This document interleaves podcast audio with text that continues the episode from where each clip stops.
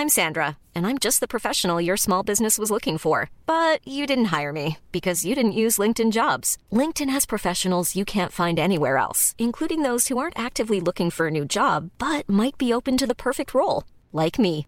In a given month, over 70% of LinkedIn users don't visit other leading job sites. So if you're not looking on LinkedIn, you'll miss out on great candidates, like Sandra. Start hiring professionals like a professional. Post your free job on linkedin.com/people today. Everyone knows therapy is great for solving problems, but getting therapy has its own problems too, like finding the right therapist, fitting into their schedule, and of course, the cost.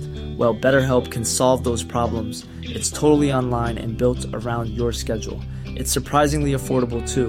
Connect with a credentialed therapist by phone, video, or online chat, all from the comfort of your home. Visit betterhelp.com to learn more and save 10% on your first month. That's BetterHelp, H-E-L-P. Mom deserves the best, and there's no better place to shop for Mother's Day than Whole Foods Market. They're your destination for unbeatable savings, from premium gifts to show-stopping flowers and irresistible desserts. Start by saving 33% with Prime on all body care and candles. Then get a 15-stem bunch of tulips for just $9.99 each with Prime. Round out Mom's menu with festive rosé, irresistible berry chantilly cake, and more special treats. Come celebrate Mother's Day at Whole Foods Market.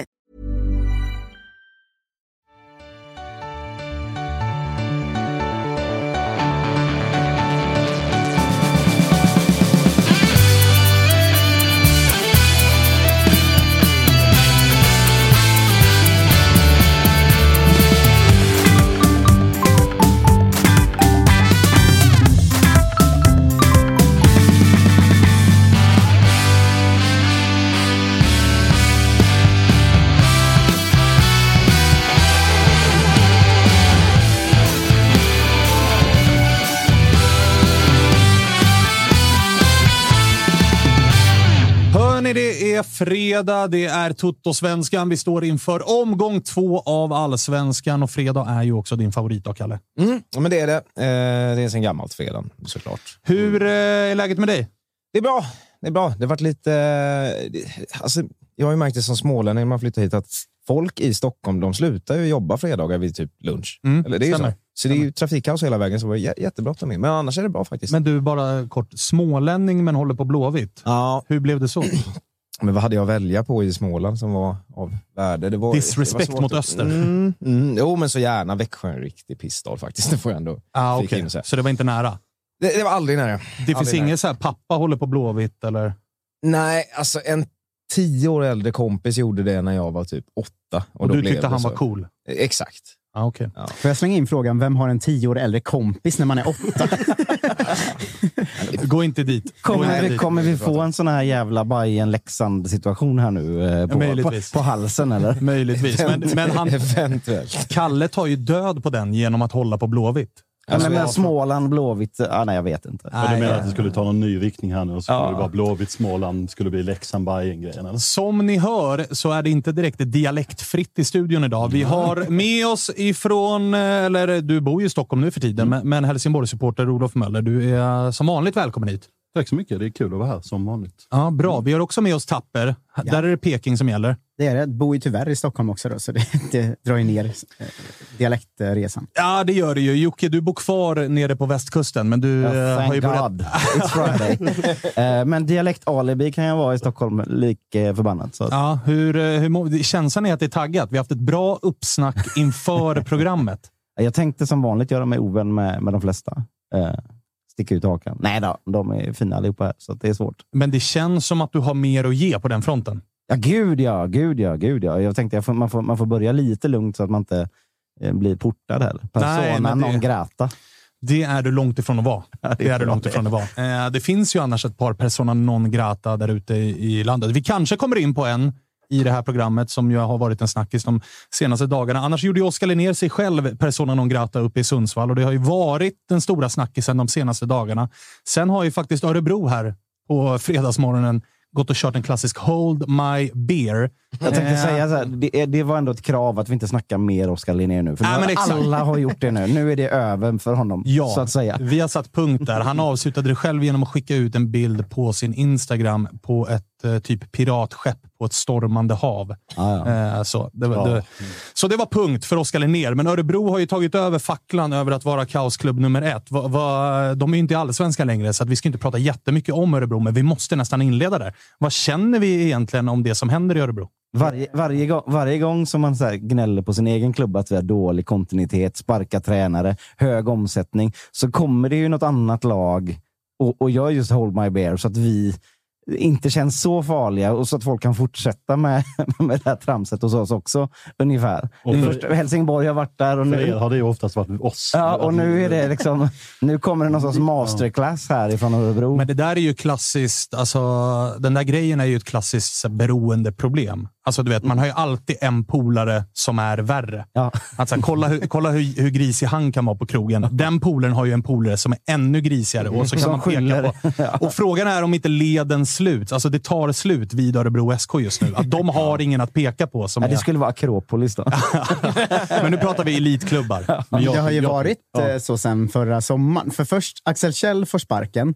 Får någon ny roll, har sedan dess tillsatt 3 tränare som man har sparkat. Och så kom den här Bobby Allan-grejen ju, där, som gjorde samma sak som Linnér för en månad sedan. Så senaste 8 månaderna i Örebro är ju helt sanslösa. Alltså. Och frågan är om det inte har varit, alltså sen det blev allmänt fakta att Örebro är ett lag som inte kan sluta högre upp och längre ner än 9:e plats. Mm. Det är ju typ sen dess det har gått åt helvete för dem. Ja. Men jag tycker det piggade upp lite. Jag kan förstå att ÖSK-sportarna tycker det är svinkul. Någon är värre, tycker du? Ja, men det är så här, det är ju liksom, jag skrev det också på Twitter, bara, det här är ju vår USP. Det är ju vi som ska liksom förstöra för oss själva. Jag tycker ändå det är en ganska USP-fri klubb och så gör de det här. Örebro är Helsingborgs Helsingborg, så att säga. Ja, det är fan med en spaning. Men du, Tapper, du är ändå den som har liksom närmast till att ha Örebro geografiskt som en rival. Det vart ju också lite infekterat när Oskar Jansson gjorde flytten Örebro till Norrköping. Och inte helt smärtfritt, inte helt omtyckt bland örebroare. Vad känner man som Norrköpingssupporter när det går käpprätt åt helvete för Örebro? Man ska säga att den rivaliteten är ju också kanske lite som vi har med Stockholmsklubbarna, att den är från ett håll väldigt tydligt, att Örebro har oss som rival och vi känner mest så, det är lite pinsamt att vara Örebros rival, va? Så som jag vet många av våra supporter kan vara så här, AIK hatar oss, som jag sa, de har andra lag som de hatar, så, men det har ju varit kul att följa förfallet. Jag tyckte framförallt det var roligt i somras när de värvade, var det Hamad och Besarra som gick dit. Och det var någon örebroare som skrev på Twitter så, nu sitter Oskar Jansson och mår dåligt i Norrköping för han har missat det här projektet. Och så här, klipp till ett halvår senare. De kommer komma liksom nya i Superettan istället nu. Så det är ju lite kul att följa så där. Lite tråkigt att bli av med dem som match, tycker jag. För att det är en rolig bortamatch för oss. Men mest kul att följa. Du menar att det är det de gör? De går in i någon sorts default. Ja, det är nya vi ska komma. Och så fortsätter man på det spåret i Superettan. Jag tänker att de var 3:e säsong nu kommer åka ur och sen 2 och 3 kommer nia, så om liksom 15 år kommer de ju komma nia i division 4 eller något ställe. Det är också deppigt detta. Alltså. Ja, och på tal om deppigt, jag var ju tvungen, i och med att jag inte har full koll på Superettan, så var jag tvungen att gå in och kolla på liksom, vad har Örebro gjort här då? Vi snackar om att det är mörkt och deppigt och hela den grejen, och det är ju idel svaga resultat. De hade ju någon träningsmatch inför kuppen mot er i Norrköping, torska med 2-0. Inleder ju Svenska kuppen gruppspelet med 0-0 mot Eskilsminne. Det är ju liksom ert B-lag, kan man väl säga. Ja, har väl varit i kuppen A-lag eftersom de har slått ut oss typ. Ja, men exakt. Det är ju ert kupp-boogie-team. Det klingar inte storklubb över det namnet i alla fall. Nej, det gör det inte. Låt mig fortsätta, för efter det så torskar de ju hemma mot Örgryte med 3-1.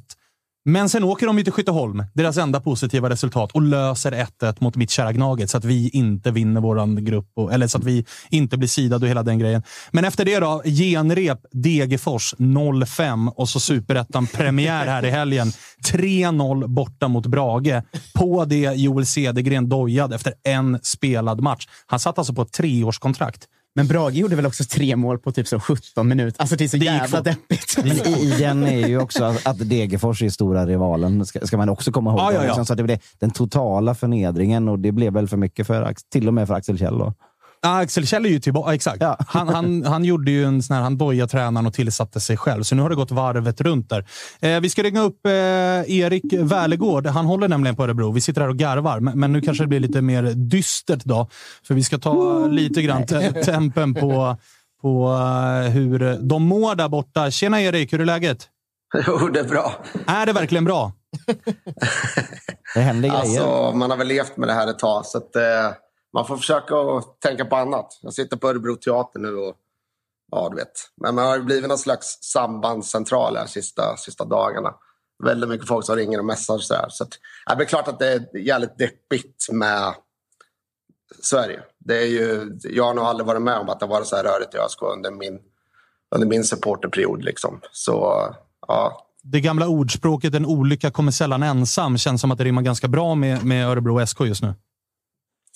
Ja, men så är det ju. Alltså, samtidigt, vi som har följt klubben länge har väl sett trender som har varit liksom dåliga.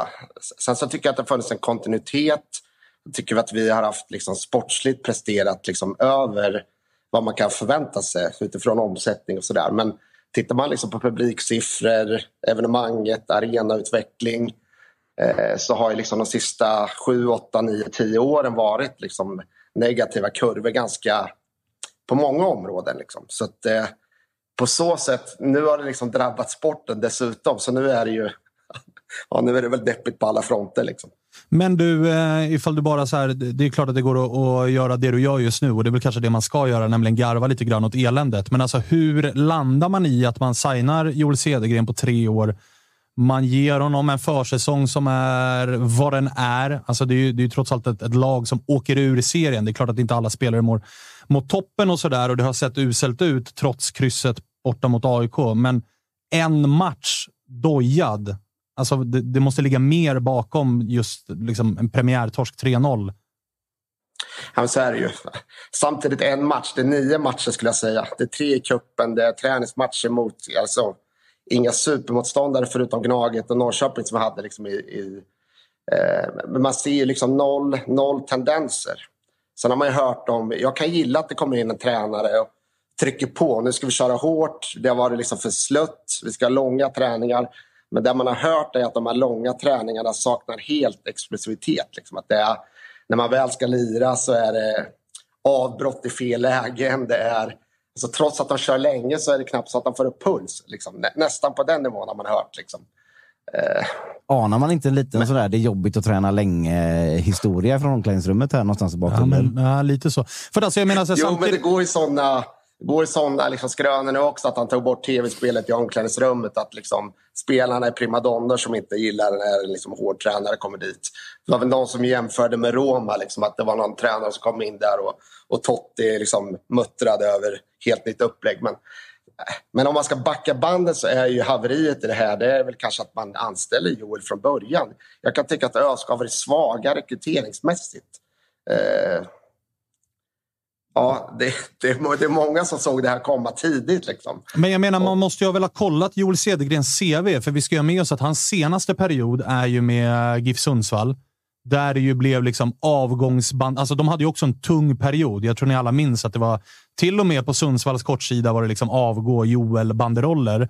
Men när man väl, och det vart väl typ klart, om inte jag minns helt fel så vart det väl typ klart att han kommer få gå efter säsongen när kontraktet går ut. Och han avslutade väl med typ så här 10 raka utan förlust, och det var ett spel som såg bra ut. Det var ju uppenbarligen en tränare som, ger man honom bara lite tid så kommer saker och ting att få sitta. Därför känns det ju oerhört märkligt att man har inte gjort en bakgrundskoll på honom. För jag menar, det här är, det är inte helt nytt att det kanske hackar lite för Joel inledningsvis, men sen ger det resultat över sikt. I Sundsvall så hade han dock ett hemligt vapen med sig, och det var Ferran Sevilla. Ja, men precis. Spanjoren sägs ju ha stor liksom del i det där. Men alltså, så länge man har fört klubben, vi har haft liksom 4 tränare nu på ett år. Vi hade Axel som inför 2020 flaggade för att han kände sig klar som tränare. Och fick då liksom möjligheten, och tanken var att han skulle bli sportchef. Man hade Stuart Baxter klar tydligen. Man var muntligt överens, men jag vet inte hur mycket man kan outa här. Men Cifuentes sägs ju vara muntligt överens innan Ålborg kom hit. Liksom. Så man har varit nosa på tränare som ändå känns så här, ja, vad hade hänt om han kom? Inför 2020. Axel hade fått foka på sportchefsrollen. Istället får Axel fortsätta. Han kör till sommar. Man tar in Gazimba. Alltså, det funkar inte. Man hade Patrik Kristiansson som har någon AIK-historia också. Ja. Han var inne jättekort, några månader. Försvinner lite sådär. Okej. Så kommer han på Olausson in nu som assisterande. Han, ja, du vet, man vet inte mycket om honom heller. Det är ju uppenbarligen är något strukturellt i klubben när det gäller rekryteringar som inte har fungerat liksom. Och nu ska Axel tillbaka som tränare trots att han har flaggat för att han har känt sig lite klar i den rollen. Så att, ja, även om jag tycker att Axel har gjort sjukt mycket bra för klubben, men det börjar bli svårt att blunda för faktiskt saker som inte fungerar. Du är inne lite på det själv, men jag tänker bara, hur ser man på det här tränare liksom cirkus och kaoset, som om man bortser det senaste året från liksom degradering och sånt? För att jag vet ju sådär, när HF åkte ur liksom i tid och otid de senaste åren, så har det varit såhär, men nu kör vi ny start och nu börjar vi om. Och jag fick lite de vibesen av liksom ÖSK-support, de liksom jag följer på Twitter, att det var så här, men det här kan vara bra för den här, alltid den man alltid kört. Det här är bra för oss, nu börjar vi om. Men hur ser man liksom på hela återstarten som får en sån liksom otrolig liksom hack i kurvan nu, liksom med Joel Cedergren out? Men jag är nog inte en av dem som säger att det är bra att börja om. Jag tycker att vi har börjat om tillräckligt många gånger. 2006 när vi blev degraderade på grund av ekonomin, då upplevde jag att vi var starka liksom, i stan. Det fanns ett oerhört liksom, mandat, eller vad man ska säga, ett följe, ett förtroendekapital som klubben har. Det är ju helt utraderat nu. Och 2013 åkte vi ur, då hade vi ett riktigt, riktigt stökigt år 2012 med massa rekryteringar. Vi köpte Tobias Gran svindyrt. Där började liksom med tveksamma liksom beslut. Och sen har det liksom pågått. Man har, ja, men Axén har varit inne och gjort det bra bitvis. Men jag upplever att den här börja omstarten är ju... Vi har ett liksom starkt supporterklimat. Vi var liksom 500 i Borlänge i måndags. Vilket jag tycker är helt grymt om man kollar klubben i stort. Så jag vet inte. Jag tror inte att vi... Jag vet inte om vi mår så bra eller en ny start. Alltså, det är uppenbart att vi... Nu måste vi börja om, tror jag. Mm. Jag har tittat på det här. Nu kommer jag inte ihåg vad han AIK heter som tog fram det alternativa styrelseförslaget. Simon, vad heter han så? Ja, Simon Strand. Alltså, jag tänker på det, den perioden som var AIK. Det är nästan så att man känner att det börjar liksom... Snart är vi där. Att vi får börja liksom ta saken i egna händer. Att bygga en riktigt, riktigt stark styrelse med personer som är omtyckta i stan, som har fotbollskompetens, som har liksom företagserfarenhet. Ja, ni hör ju liksom. Var börjar man?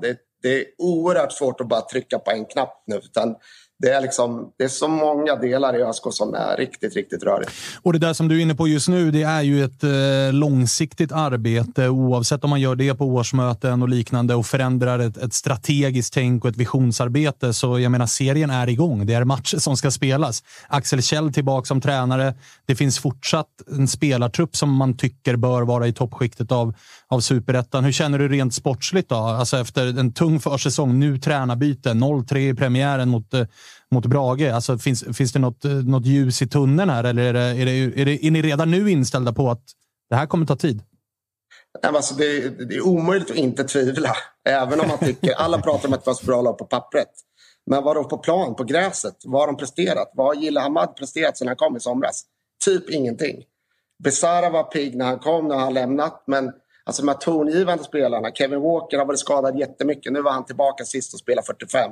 Då blev det lite bättre i andra halvlek. Liksom. Men det är klart att alla tvivlar även på laget nu. Men att det kommer bli bättre på tisdag, att det blir klart bättre med Axel Kjell vid rodet, det kommer det bli, det är jag helt säker på. Men jag tror att örebroarna och jag själv har haft en övertro till laget. Liksom. Det känns som att vi har tagit spelare som kanske är i fel fas av sin karriär. De landar i Örebro och tycker lite gött, men var är prestationen? De måste kunna knyta näven även om de inte gillar Joel Cedergren. De måste kunna prestera bättre. De är helt, första 20 mot Brage, vi är helt sönderpippade liksom.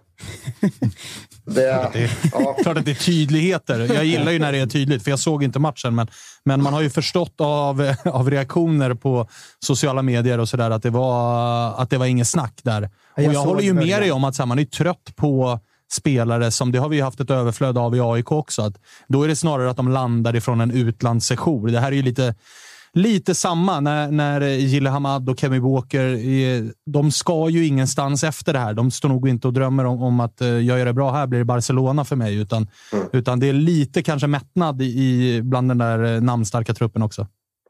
Om jag ska bara dra en sista grej som är för att deppa till det lite mer, det är att Niklas Bergmark stannar kvar trots att det ryktas om Sirius. Han har spelat typ mest av alla på de här 8 försäsongsmatcherna. Vad händer i premiären? Man petar honom och tar in Nasir Moro som du vet skallade han under Varbergsmatchen, blev avstängd 5 matcher. Han har varit avstängd under försäsongen på grund av disciplinära grejer. Uppenbarligen inte liksom skött sig. Nej, han går in från start. Han har gjort 45 minuter med den nya islänningen. Så plockar man bort Niklas Bergmark som är liksom barnbarn till Orvar som är den största i klubben. Alltså det är så här... Ja, det är sånt haveri alltså. Jag hör det. Du, vi ska tugga vidare. Det var trevligt att prata med dig. Inte särskilt muntert, ja, men ibland är det fan inte särskilt muntert att vara fotbollssupporter. Och just nu är det nog som allra mörkast borta i Örebro. Kämpa på, säger vi. Ja, men det är kul att vara med i GFÖ. I alla sportförening. Man får liksom brinna för det. Ja, härligt det. Och fint. Fan, all jävla heder till 500 borta mot Brage. Det ska ni ha. Tack så mycket. Ha det gött. Detsamma. Ha det gött. Man unnar Oskar Jansson och har lämnat det där och numera kommer 7 varje säsong istället. Han har käkat 2 pinnhål i tabellen och han slipper kaoset i Örebro. Vänta bara tills han går till liksom Elfsborg sen och får komma 5 varje säsong och han klättrar 2. Jobbar sig stadigt uppåt. Hörrni, fan trevligt att prata lite Superettan. Det ska vi inte göra varje avsnitt, men fin start. Ja, men det får man väl säga. Mm. Alltså, ser vi också en liten mini-trend här nu bland alla man pratar med att klubben är dålig, sittplats är dålig, men vi på kortsidan var bäst hela tiden. Ja, men var inte det så första, alltså premiäromgången var förutom kanske 2 matcher, att det var rätt dåligt med publik, det var rätt dåligt på plan, men det var jättebra hemmakortsidor. Ja, och jag känner ju redan nu att vi tidigt i Toto-svenskans linda har ett oväntat rivalmöte grundat i Elfsborg mot Helsingborg. För Sissis peak som hon körde i kanske program 2 mot Helsingborg, det var många helsingborgare som fick ömma tår och kände att efter premiären på Borås Arena så var de snabbt på och sköt tillbaka på endast 4 000 på Borås Arena. Känner du att du har liksom fått lite Elfsborg-hat i dig, Olof? Alltså fått. Jag har alltid haft ett Elfsborgs-hat, känner jag. Sen att Cissi tvingade igång det här i Tutorsvenskan, det är en annan sak. Men jag har alltid haft lite svårt för dem. Jag såg nu precis innan vi klev in att vi har sålt 9 000 till hemmamatchen. Det var ju 2 000 av de våra i och för sig. Men ja, absolut. Jo, men... Nu ska vi inte vara sådana. Det är ändå 9 000. Men hörni, vi har 2 stycken fokusmatcher i det här programmet som vi ska surra om. Och innan Malmöiter och Elfsborg och allt möjligt blir griniga så de spelar ju på måndag. Så då tar vi dem då. Djurgården möter Mjällby, så den kan vi släppa lite grann tycker jag. Helsingborg eller Hammarby möter Giffarna borta. Den kan vi också chilla lite med. Så klassikermöte tycker jag är pikt att köra i Helsingborg mot Blåvitt. Passande när ni två är här också såklart. På ett Olympia som numera ser ut som en ordentlig fotbollsarena. Den var ju deppig back in the days vill jag minnas. Nu tycker jag den är ganska fin. Nej, den var fin då också. Men den har blivit lite mer av en liksom... Den byggperioden var väl sådär. Den var deppig. Ja. Men det var den du fokuserade på. Ja, också den gamla tycker jag. Jo, det var fint ändå tycker jag. Men jag är också... Ja. Nej, men alltså, svårt för mig jag tycker ju att det är en av Allsvenskans bästa arenor. Alltså sett till... Så här, den ska ju inte vara större, för då blir den för stor. Den ska inte vara för liten, för då blir den jävligt trött. Den har en bra storlek. Det är gräsmatta på planen, vilket ju är på kriterium. Hög nivå. Ja, på hög nivå. Den får ju ofta beröm för att vara den bästa mattan. Mm. Bara nya spaningar här nu. Ja, det får man väl lov att säga. Jag har ju inte sett den här nya arenan. nej, vad tycker jag? Ja, men du har helt rätt. Eller hur? Och i den diskussionen mellan Elfsborg och Helsingborg, så det är väldigt hårt att gå ut med att Helsingborg suger som bortaresarna när man själv åker från Borås. Det får jag säga. Det får du absolut säga. Så att so far så är vi kompisar här. Vi börjar på topp här som vänner. Ja, precis. Get a room står det i chatten nu. Ja, definitivt. Men hörni, ifall vi ska fokusera på er match då. Alltså, vi har ju pratat lite grann om Bayern. Vi har inte pratat jättemycket om Helsingborgs premiär. Det är ju en premiär som jag tycker är svårvärderad. För det är så här... Bayern har ju lite oflyt ska ju sägas. De har ju bollar i ribba och stolpe och någon på mållinjen och hela den här grejen. Slutresultatet blir liksom 2-1. Josip Ladan satt här och sa att Helsingborg hade nog kunnat få 1-1 i den här matchen. Vad kände du själv? För att Bajarna blev ju vansinniga när han sa det och var så här, vad snackar han om? Ja, det var ju närmare 3-0 än 1-1. Ja, det var ju en stolpe och ribba och Selmani hade väl någon som darrade på mållinjen och sånt. Så 2-1 är väl lite missvisande, men jag tycker det, för den saken skulle blev ju ändå 2-1. Och det är det som räknas. Så jag tycker ändå att HF gjorde en ganska bra prestation faktiskt. Alltså det är liksom Bayern borta i premiären efter pandemi och liksom fullt blås på läktaren. Jag tycker det ändå är, jag tycker vi gjorde en helt okej insats. Jag gick inte därifrån och liksom jublade obviously. Men jag gick inte därifrån och tänkte att så här, den här säsongen kommer bli skit. Utan jag gick ändå därifrån med ändå så här lite liksom jämnmod att så här, fortsätter vi så här och kan liksom ändå spela så här, för då tycker jag ändå så här, då ska vi nog kunna liksom klara oss kvar liksom med lite marginal, kände jag. Sen vet jag att det är en match, men liksom jag tycker det ändå, jag tycker det är en godkänd insats, varken mer eller mindre, första matchen. Godkänd insats, varken mer eller mindre. Jag känner typ att de orden passar bra in på Blåvitt också. Ja, så är det. Efter matchen där, så vi spelar in BB-podd direkt efter, som man inte ska göra egentligen, men nu gjorde vi det. Det blir ofta lite för mycket känslor. Ja, lite så. Och vi liksom tänkte, ja men fan vad gött, nu kan vi spela in när vi är lite glada och bubbliga och sådär. Och så när man sätter sig ner bara, nej jag är inte så jävla glad, jag är mest lättad. Och det är väl nog den känslan som går genom hela klubben. Jag spelade in med Stare i onsdags och då, det var samma känsla på honom liksom, att ja, det där skulle vara 3 poäng bara. Skönt att det blev så, nu kan vi liksom lyfta mot något annat, ungefär så. Ja, för jag lyssnade på det avsnittet med Stare och min uppfattning av det han säger mellan raderna är också att så här, det var skönt att vinna, men det finns fortfarande rätt mycket att jobba helt med. Klart. Han är inte helt nöjd med spelet, vilket man ju såklart inte ska vara i en allsvensk premiär. Det finns fortfarande mer att göra här. Det fanns glimtar av grejer som var bra och framförallt tror jag det var skönt för er blåvita att känna att ja, men dels Simon Tern, det är nästan som ett nyförvärv den här säsongen, och att Mackenberg har skött sin försäsong och fortsätter vara jävligt viktig för er. Ja, det var väl de två spelarna på något sätt som jag ändå satt och sa här att de två måste funka. Ja.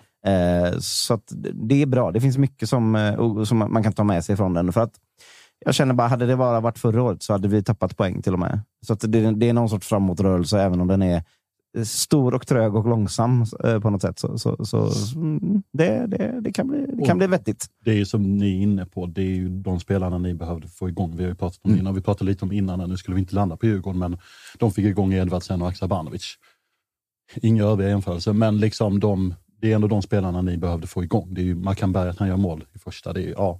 Det är ju svinviktigt. Ja, och en hyfsad jävla assist också. Mm, exakt. Får vi lov att säga. Ja, det är bra alltså. Ja, och avslutet från Simon är inte dåligt det heller. Så det var ett jävligt snyggt mål, ska vi ha med oss. Men du, det blev lite rabalder efter den här matchen. Värnamo som vi skickade lite skit på. Att så här, varför vill ni inte vara i rampljuset när ni får möjligheter att vara det?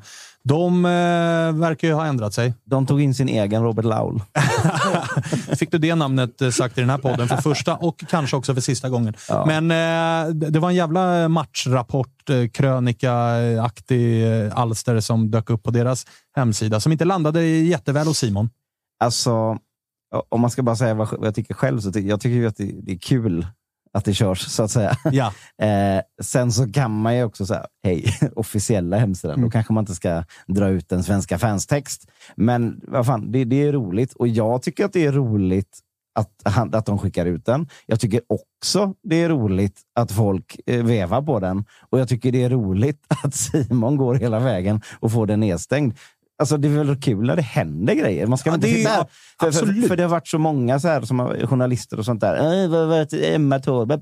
Ja, men det är trots för fan att vi har ömmat hår. Det är det vi är här för, vi supportrar. Vi ska inte sitta här på några jävla höga hästar. Vi ska ha jävligt ömmat hår. Om det är någon som svingar mot våran klubb, då skickar vi tillbaka på dem. Eller? Men är det inte en jävla dagisnivå att Simon Tern ringer pappsen? Alltså, pappa, kan ni plocka ner den? Den var elak. Ja, vad är det för någonting? Hej, jag satt här i, jag vet inte om det var onsdags eller måndag, så tyckte att det var oerhört töntigt av giffarna att gå så pass långt att till och med sparka en spelare, för att nu kommer vi...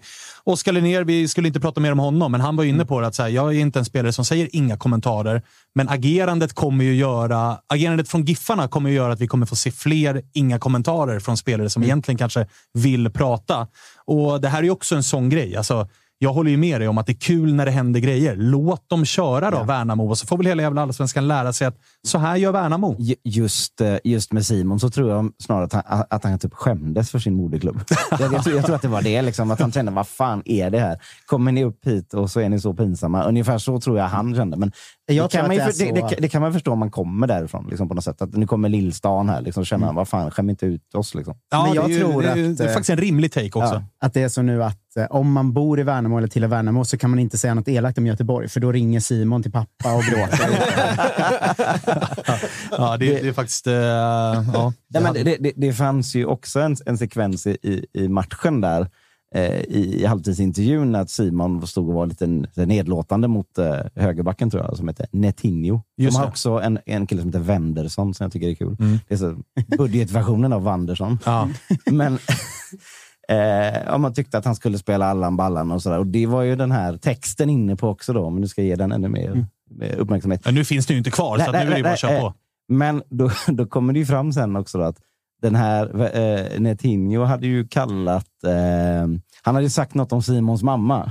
Ah. Vilket också blir roligt eftersom det är ju den här killens tränares fru. Aj då. Jag tänkte inte på det.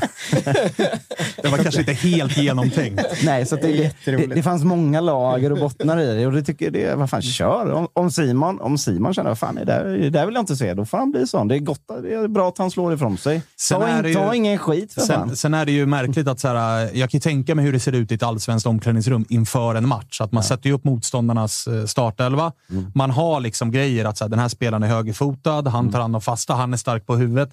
När Värnamo möter IFK Göteborg, då bör de ju på Simons liksom egenskapslista ha, han är vår tränares son. Alltså, att den inte har nått hela vägen till Netinho som spelar en mot Simon. Just mammaskämten. Det är inte läget idag att dra dem i och med av förklarliga skäl. Ja. Om man inte då har svårt för tränaren, för då slår man ju två flugor i en smäll. Ja, men det är dumt att göra det i premiären, för då är det i bänken i 29. Sen måste jag också säga, jag har ju väldigt lite till övers för Simon Tern och förklarar själv. Allan Ballan är ju ändå ett uttryck som man har saknat i intervjuerna. Det känns så liksom, hur jävla professionell fotbollsspelare att säga det. Liksom, också ett uttryck eller som liksom passar rätt bra in på Simon själv. Så det blir också rätt kul.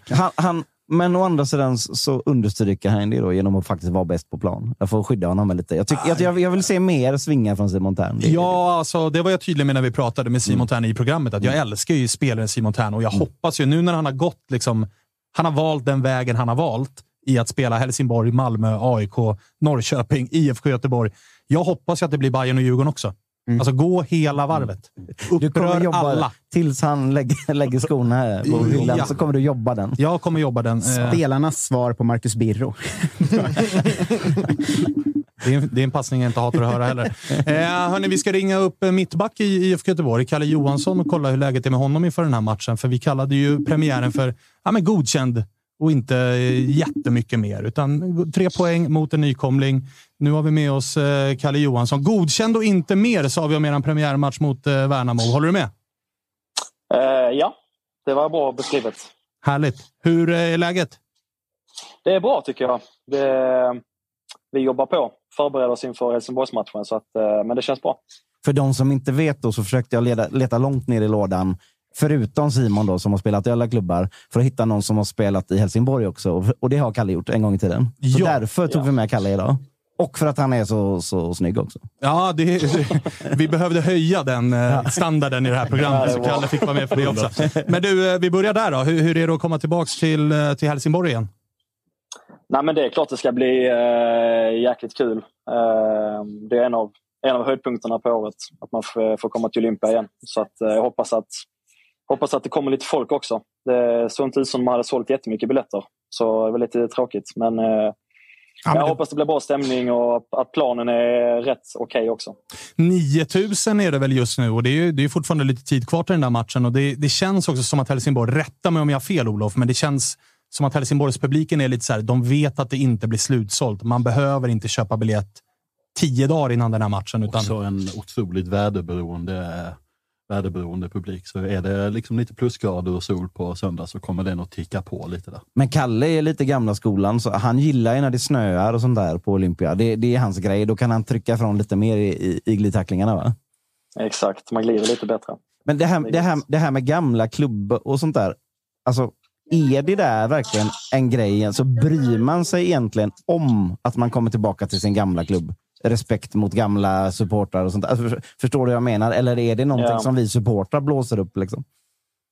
Nej, men det är klart man bryr sig. Det är ju alltså, speciellt om man har varit i en klubb så många år. Jag spelade i Helsingborg i 10 år ju. Och det är klart att man känner jättemycket människor som kommer och kollar på matchen. Det är väl främst det att man vill göra en bra prestation för att det är många man känner som tittar. Men sen är det också klart att det är mer speciellt kanske första gången man kommer tillbaka. Nu har jag ändå spelat mot dem några gånger och jag spelar i Falkenberg och så att, men det är klart det kommer alltid vara speciellt att komma tillbaka ju. Så kommer du fira om du är mål? Bra fråga. Nej, men alltså jag är väl ingen jättebra firare oavsett kanske. Nej, men jag tänkte så här, om jag nu skulle göra mål så blir det väl bara en knyten även då, så nej, men det jag tycker ändå man ska ändå få bli glad när man gör mål liksom. Ja, och speciellt alltså är man mittback, det är inte så att du kommer inte göra 13 mål i år liksom. Nej. Jag tänker gör man ett mål då vill man ju inte bränna firandet bara för att det är sin gamla klubb. Man vill väl köra knäglid och hela vägen när man vet att så här, jag kanske gör 2-3. Ja, exakt. Nej, men alltså, jag tror bara man visar respekt. Man behöver liksom inte, det behöver inte vara det värsta firandet liksom. Men det är klart att man får bli glad. Annars är det ju fel liksom. Sen så har vi väl en ganska hård match i matchen mot Van den Hurk, antar jag. Det är ju Calle som är våran nick-mittback så att säga. Så att, vad har ni fått veta om honom, Calle? Så jävla ledande fråga. Ja, nej, men det, alltså, jag vet ju hur han är som spelare. Han är ju jäkligt bra inne i boxen och är duktig på att löpa in, smart spelare, stark. Så att det är klart att vi har pratat om det och hur han rör sig in i boxen så att vi är beredda på det. Han gillar ju att komma mycket på blindsidan på oss mittbackar och så att det gäller att vi är påkopplade där och fångar upp honom tidigt. 2000 blåvita där någonstans. Vad är det som väntas på Olympias bortasektion, Jocke? As we speak så tror jag det är där någonstans vi har sagt. Okay. Jag tyckte du ställde den frågan bra nämligen till Stare i ditt senaste avsnitt med honom. Att så här, hur mycket påverkar faktiskt supportrarna? Alltså, tänker man på det? Känner man det någonting under match? Eller är det också lite så här klyscha som vi supportrar gärna gillar att dra upp? På en bortamatch alltså? Ja. Ja, men det är ju en klyscha av en anledning, men det är klart att det påverkar mycket. Alltså, bara nu premiär mot Värnamo var ju helt otrolig. Liksom. Då känner man ju att alla höjer sig några procent till. Och som du säger, alltså har vi ett stort bortafölje på matchen också så får du ändå den lilla hemmakänslan när du får spela mot dem eller när du har dem i ryggen. Så att, det är kul att det kommer 2000 och kolla nu på söndag. Så det känns ju riktigt bra. Vi har haft med Simon i det här programmet tidigare och då landade vi någonstans i att så här eller jag kanske landade i det ensam. Jocke, du hakade väl på också. Att så här, det känns som att det är inte så jättemånga som har pratat om Blåvitt som ett lag som ska utmana om Europaplatser. Går man igenom en trupp spelare för spelare och så har man också i åtanke att Simon hade det lite turbulent förra året. Han verkar ju vara tillbaka i toppslag redan nu. Ni har Mackan och Oskar med från start den här säsongen. Alltså det känns som att känner ni själva också att så här, får vi träff så kan det här bli en riktigt bra säsong? Eller känner ni att så, här, så länge vi är bättre än förra året så är det okej? Nej, men alltså hela laget tror stenhårt på det, att vi ska kunna vara uppe och liksom kriga om topplaceringen. Och som du säger så känns det som att vi är mycket längre fram redan nu än vad vi var jämfört med förra året. Och vi har bra spelare vet vi och vi är svårslagna när vi får det att stämma, så att vi absolut att vi ska kunna vara med och kriga, och vi sa det också, får vi en bra start och vi får lite momentum och kan liksom bygga vidare på det så finns det alla möjligheter. Och nu fick vi en bra start mot Värnamo, även om det inte var den bästa spelmässiga matchen så var det ändå en viktig trepoängare och så att vi tror absolut att det är möjligt. Stare som tränare då. Jag som AIK minns ju när han tränade oss till ett guld 2009. Slog Blåvitt i sista matchen. Han körde ju en del, har man ju fått lära sig efter hans sköna citat som man behöver tänka till lite kring. Alltså han hade ju nått in och, jag tror det var i den Blåvitt-matchen i paus när AIK ligger under med 1-0 och han kör. Vad gör man när man är ensam inträngd i ett hörn mot 10 pers? Man sparkar först. Och då var det så här, jag behövde tänka bara, vad fan med? Och är han fortfarande liksom, kan han köra sådana grejer fortfarande där man som spelare behöver tänka lite grann på vad fan är det menar här egentligen? Nej, men han gillar ju att berätta lite roliga historier och lite kuriosa, så att han är jäkligt skön på det sättet faktiskt. Vi har ju en fasta coach också som heter Patrik, som är riktigt rolig också, så att de två brukar bråka lite med varandra eller tätas med varandra, så att det blir rätt så rolig, bra stämning faktiskt. På tal om den här fasta situationen, coachen då, han har gjort jobbet i vinter, inkastvarianter och annat. Ja, han var lyrisk efter förra matchen kan jag säga. Det förstår jag. Han ropade hem det som sina 3 poäng. Ja, nej men exakt. Nej men det är klart att det är någonting vi jobbar mycket på, och han är en riktigt duktig coach liksom. Så att, och det vet vi själva om. Vi har många bra huvudspelare i laget, så att förhoppningsvis om vi kan få till det ännu bättre detta året när det gäller fasta, så får vi rätt många mer gratispoäng på det sättet. Jag hade väl en annan sak som jag tänkte som var lite utanför boxen här. Jag vet att Calle är ju den bästa golfspelaren i IFK Göteborg. Är det sant? Vad är det du har, Calle, i handicap? 3,6. Jag tänker, är han också den bästa golfspelaren i Allsvenskan? Är inte Simon har ju påstått sig vara otroligt bra. Är det en skarvare? Simon ska vara riktigt duktig faktiskt. Jag tror han har nu lägre handikapp än vad jag har. Sen är det bara att det är svårt att få med honom ut på rundorna. Simon han skyller alltid på att det är något som händer. Så att, typiskt. Jag tror Simon är nog snäppet vassare än jag är. Simon, typiskt sån som satte en bra runda för 10 år sedan och sen så lever han på den, går han inte ut. Men kan man hitta någon i något annat lag som är under det i handikapp i golf? Jag vet inte om det är intressant. Jag tyckte det var en kul grej. Ja, jag vet. Antonsson är jäkligt duktig också faktiskt. Han har spelat med någon gång i Helsingborg. Kan vi få in från folk? Chatten kanske? Ja, där får ni fylla på. Det vore roligt att köra. Alltså, vi har ju ett sommaruppehåll på 1 månad. Då borde vi köra en liksom golfsvenskan. Den bästa från varje lag. Jag har faktiskt snackat om det, att det har varit riktigt kul att dra ihop någonting. Alltså man får ha typ 3 spelare från varje lag och någonting, och så kör man en rolig grej och det liksom. Ja, det vore faktiskt riktigt. Det ska vi fan börja plugga lite för. Ja. Bra! Jag kan inte tänka mig att IFK Norrköping har en enda bra golfbana. Jag satt och försökte tänka, vem har vi som är bra på golf? Jag kommer inte på någon jag kan tänka mig är bra på golf. Ja, där får du forska. Ja, Erik Smith hade väl någon sån här raketkarriär där. Ja, han sänkte sig ner till typ 0 i handikapp på ett år eller något sånt. Ja, han började spela golf en sommar. 1 år senare var han typ 1,0 eller något sånt. Det var helt otroligt. Men om vi får hämta gamla spelare så tar ju vi Simon Tern och Erik Smith och skickar ut. Simon Tern har den här, han är fortfarande att han får byta klubb. Alltså fönstret öppnar så han hinner byta tillbaka. Med tanke på underlaget också så kommer de ju tro att det är minigolf då. Ja, det är sant. Du Calle, tack för att vi fick prata med dig. Kör hårt här i helgen mot ditt gamla gäng. Jag hoppas på ett firande. Jag hoppas ju på ett rejält sådant, även om jag hoppas att det blir, eller jag tror att det blir respektfullt om det är mål. Men kör hårt. Tack så mycket. Ha det bra. Dröm att han gör mål, drar tröjan, kör dubbelfucken mot Helsingborgsklacken. Ja, det är klart att det är en dröm man har. Men vet inte riktigt om vi kan kalla det där. Men vad känner du för Calle? Jag tycker det är en mittback som jag respekterar som otroligt duktig. Jag tycker bara det är tråkigt att han är i Göteborg och inte hos oss. Jag tycker det är en sån spelare som... Vi har ju några sådana som vi tappat along the way. Och det är ju en sån spelare som jag gärna hade sett i dagens HF till exempel. Men ja, så att det är ingen jag har något direkt ont om att säga.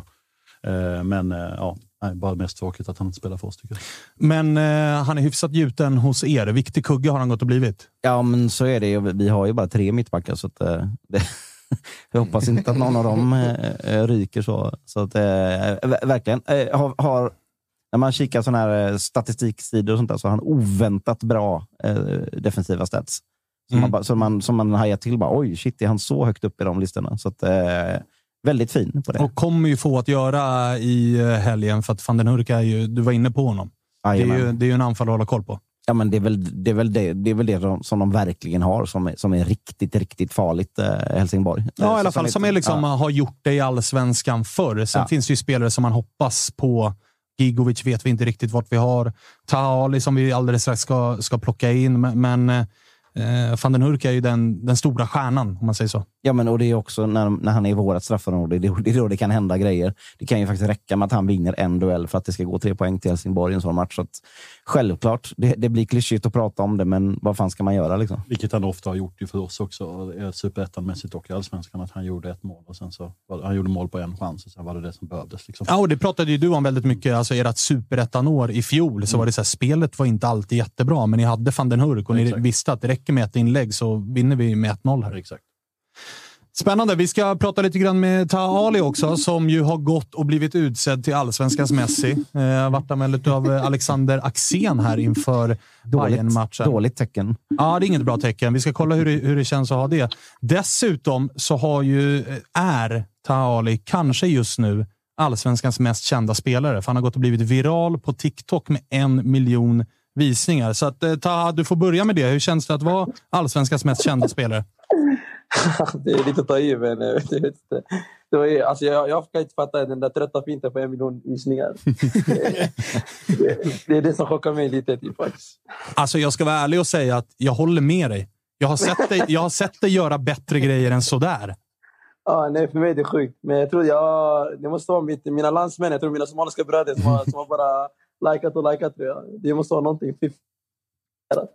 Okej, men du, inför premiären här mot Hammarby så gick ju Alexander Axén och Discovery ut och kallade dig för Allsvenskans Messi.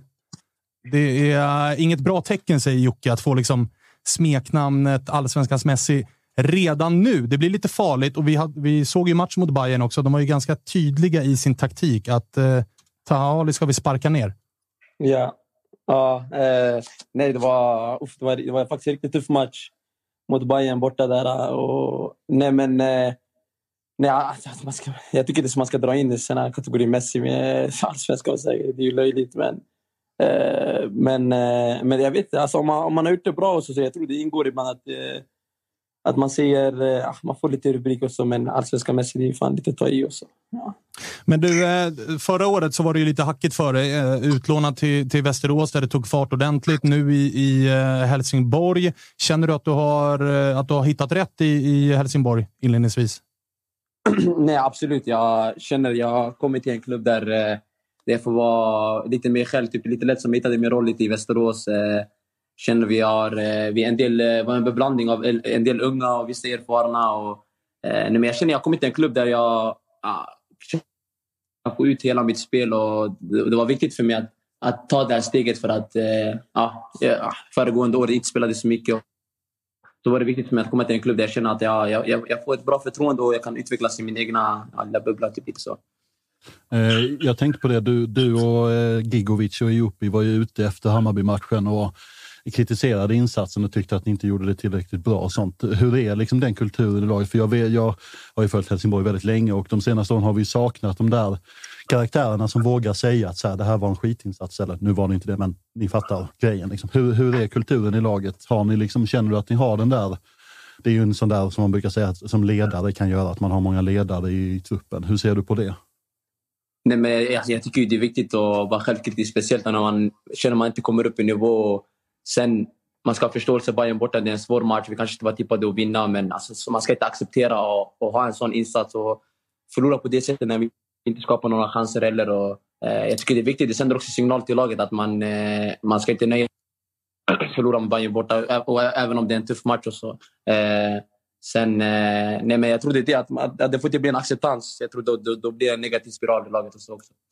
Och det här samarbetet då med Gigovic som har kommit in sent här, Van den Hurk blev kvar. Det finns ju individuell kvalitet i er tre som sticker ut, även ifall ni är ganska annorlunda som spelare. Men känner du att det börjar sitta mer och mer nu? Det har ju varit lite hack i försäsong med att Gigovic kom sent, Van den Hurk har varit lite skadad och sådär.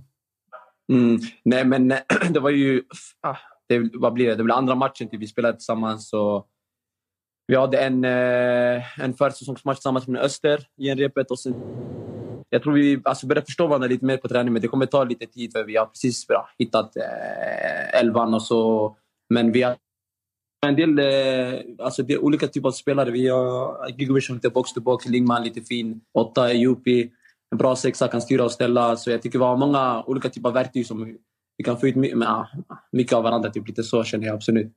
Jörgen Lennartsson har ju gjort sig känd genom att vara en så här klassisk allsvensk tränare. Vi har med oss Jocke här i studion som är Blåvitt-supporter. Du har haft honom och då har det varit klassiskt svenskt 4-4-2 och ganska mycket defensiv, ganska mycket kontring. Nu har ju Helsingborg med din tränare varit inne på att det ska vara 4-3-3, det ska vara lite mer offensiv balans. Delar du den bilden eller kommer det vara ett Helsingborg som ska framåt i år? Nej men absolut, jag känner vi... Ja, alltså de lite i Superettan de var ju ganska direkta där lite med mitt i löper och Hurk, duon där ganska rakt. Men jag känner i år vi har fått lite olika typer av spelare som har... Vi har en annan dynamik, vi kan båda hitta bollar, alltså båda komma ut i kanten och kunna hitta instick genom mitten. Så jag tycker vi har hittat en bra balans som vi försöker både utnyttja både i träning och match nu. Men jag tror alltså utöver en längre tid, jag tror det blir, alltså, jag känner absolut att vi är ett lag där vi kan anfalla på olika sätt. Typ inte så. För egen del då, det är ju ofta så att man får man dels rubriken Allsvenskans Messi, har man dels de egenskaperna du har, att du är oerhört skicklig en mot en, du är en vass dribbler och vi såg ju att Bayern använde ju taktiken ganska tydligt att gå hårt mot dig. Nu är du uppe, du gjorde det väldigt bra i Superettan, nu är du uppe i Allsvenskan. Hur ska du göra för att liksom undvika att få samma behandling som du fick mot Bayern senast?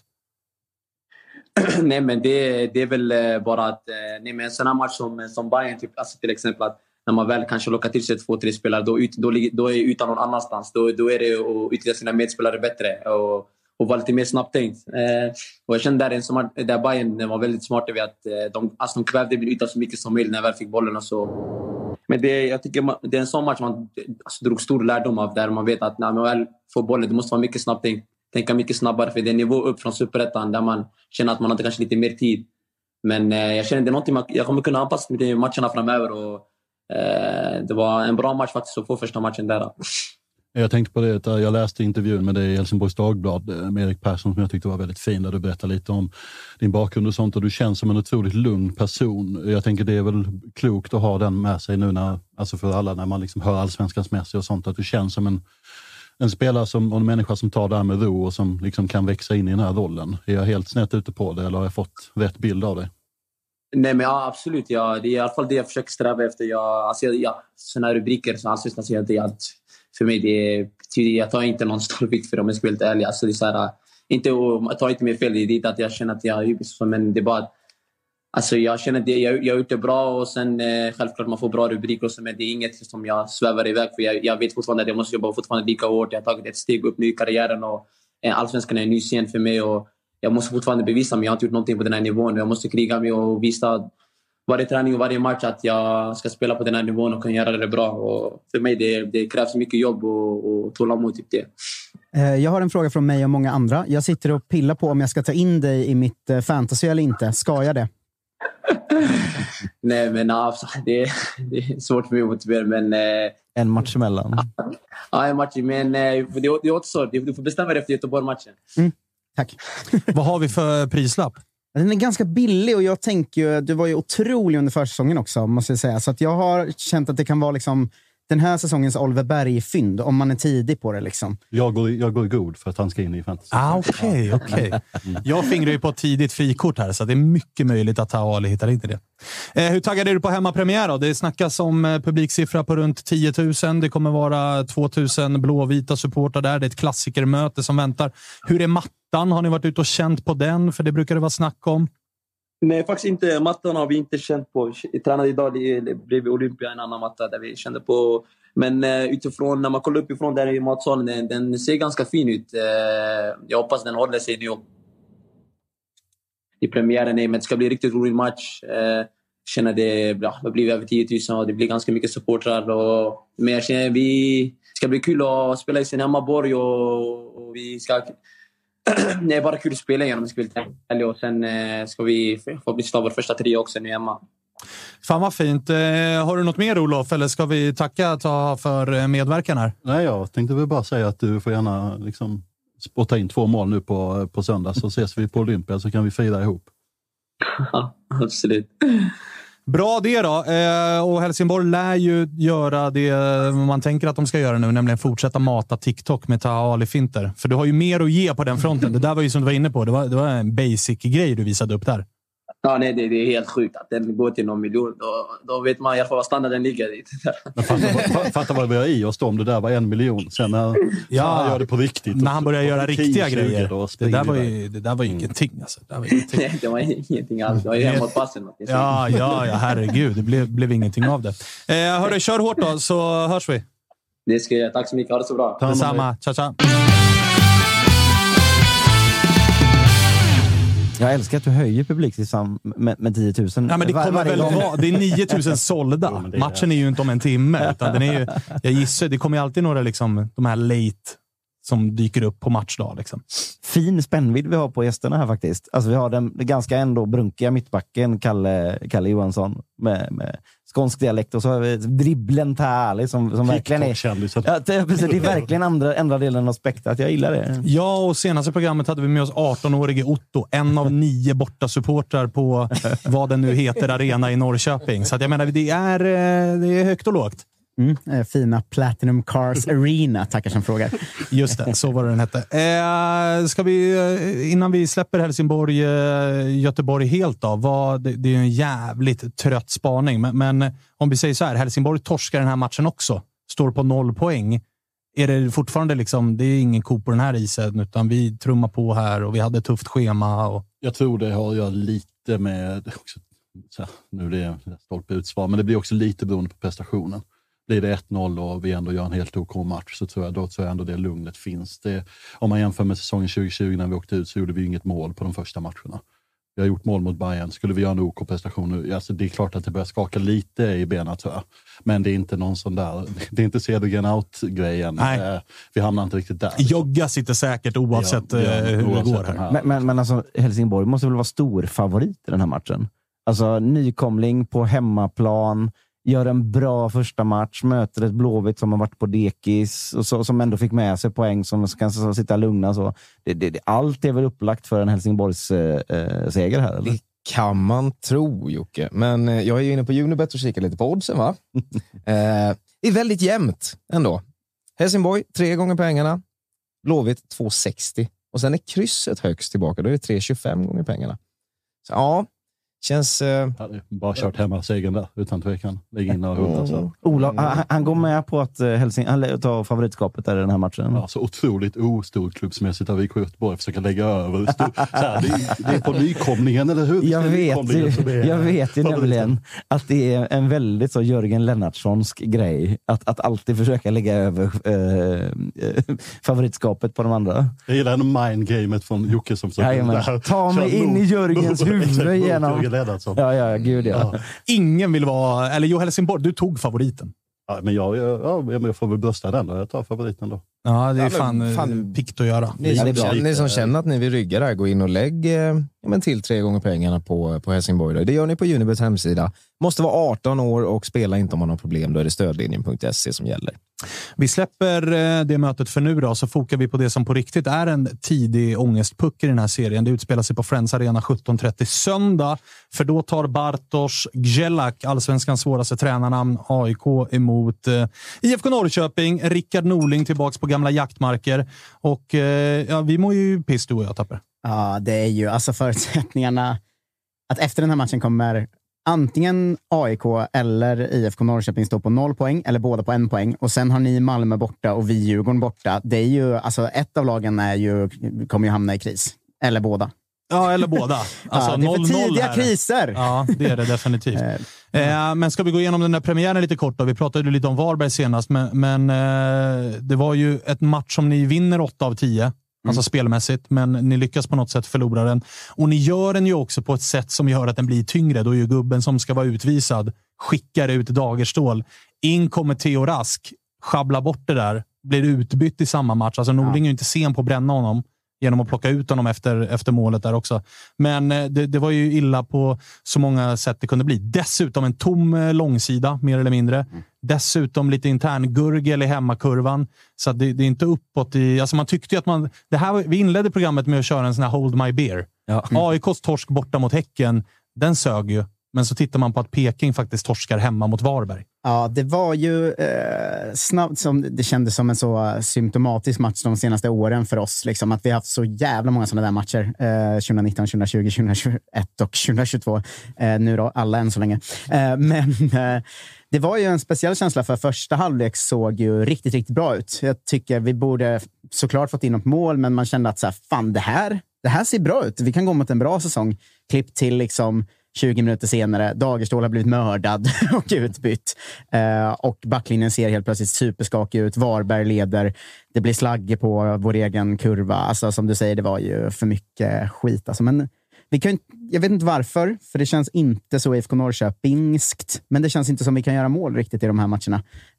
Det känns ju som att om vi ska tappa poäng hemma mot Varberg ska det ju vara att vi leder med 2-0 och sjabblar bort det på något sätt. Det hade ju varit mer typiskt oss, men det känns bara, jag ser inte hur vi ska göra mål mot Varberg eller Mjällby år. För att det vi gör är ju mata inlägg på Totte Nyman som förvisso är kanon där inne men blir väldigt ensam. Och, ja, det sitter ju inte riktigt alltså. Det blir mer och mer Örebro. Ja, verkligen. Det vill man inte. Vi är ju Örebro fast 7:e platsen. Becoming Örebro. Ja. Men du, Jocke, var det du eller var det din kära kollega Patrik som körde spaningen om överspel på målskyttar? Och då var det Kalle Holmberg som inte... Där sticker man ju inte ut hakan och säger att Kalle Holmberg kommer göra få mål i år. Men du hade 2 gubbar till där. Nej, det var Patrik. Ja, det kanske var Patrik som körde den, va? Han sa att... Under 11 mål... totalt för trion... var det Gudetti och...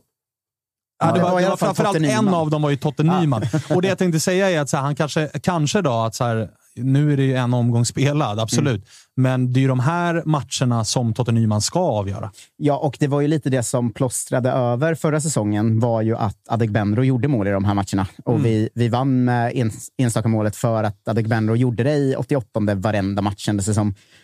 Och det är ju Totte som ska göra det i år. Och det tror jag han kommer göra om han är hel. Men med spelschemat vi har nu, som är Varberg hemma första matchen, AIK borta, Djurgården borta, Häcken hemma, Kalmar borta, där vi aldrig har tagit poäng mot Rydström någonsin. Det var ju den här matchen vi skulle vinna. Nu finns det ju en realitet där IFK Norrköping har 0 poäng efter 5 omgångar. I alla fall inte 3. Utan 1 eller 2 kryss kanske ni kan gneta här. Det är inte otippat. Nej, och nu helt plötsligt då från att... Efter 45 minuter mot Varberg känns att fan, det blir en bra säsong. Så är man ju helt plötsligt nu i ett läge där det känns att det här kan bli... Vi kan bli den här säsongens liksom... Det Häcken var förra året som helt plötsligt slåss för att inte åka ur liksom. Senast du var med här så satt ju Lyr och körde Rickard Norling, första tränare, att få sparken. Den känns inte långt bort just nu. Nej, samtidigt är det ju... Om man ska se de senaste säsongerna så är det ju faktiskt Varberg och Mjällby och sådana vi alltid har tappat poäng mot. Och AIK, Djurgården, Hammarby, den typen av lag vi har ändå gjort det ganska bra mot. Över om man ser de senaste 3-4 åren. Så att, visst vad fan, det kan ju också bli att vi nu tar poäng mot ett lag och vinner mot ett lag de närmaste 2 och sen slår Häcken hemma och då är allt lugnt igen. Men nu känns det som att det är en himla... Det är sliding doors-läge nu liksom. Det kan verkligen gå... åt att vi hänger på, det går ganska bra, eller det går käpprätt åt helvete nu liksom. Det finns inget mellanting här. Nej, jag tror knappt det. Det känns som du har mer oro än hopp alltså. Ja, jag delar det. Men det har man väl alltid, eller? Det är väl liksom... Det är väl det som är hela poängen med att hålla på ett fotbollslag. Ja, alltså exakt. Och där går ju era motståndare i bräschen. Där är liksom hybris och vi bäst i världen. Ja. Eller avgå var 50 minut ungefär. Och någonstans nu så har det ju vänts från avgå till hybris i och med att vi plockade eran gamla gubbe Jordan Larsson. Ja, och vi har ju det läget nu där man är den supporten som liksom inte kan förstå hur det inte kan vara bättre än det är. För liksom... Jag tycker ändå, kollar man vår startelva, att den är riktigt, riktigt bra. Den är kanske inte Malmö eller AIK eller Djurgården bra, men den är inte långt därefter. Men liksom, ja, men nu när Dagerstål kommit in också, alltså jag tycker ju elvan är kanon. Men det ska ju vara en elva som, vi ska ju inte kunna gå och måla så hemma mot Varberg. Då är ju något fel. Och det är ett prekärt läge nu alltså, tycker jag. Är ni från Blåvitt och Helsingborg, är ni liksom förvånade, eller vad är eran take på Norrköpings premiär och det som Tapper inne på här, att det kan vara himmel eller helvete efter 5 omgångar? Alltså om vi pratade ju något annat program om att Blåvitt ändå var lite sköra liksom, men det här känns ju ännu mer så. Och jag vet inte om Norling är rätt person att ha inne i det läget, för det känns som det kan...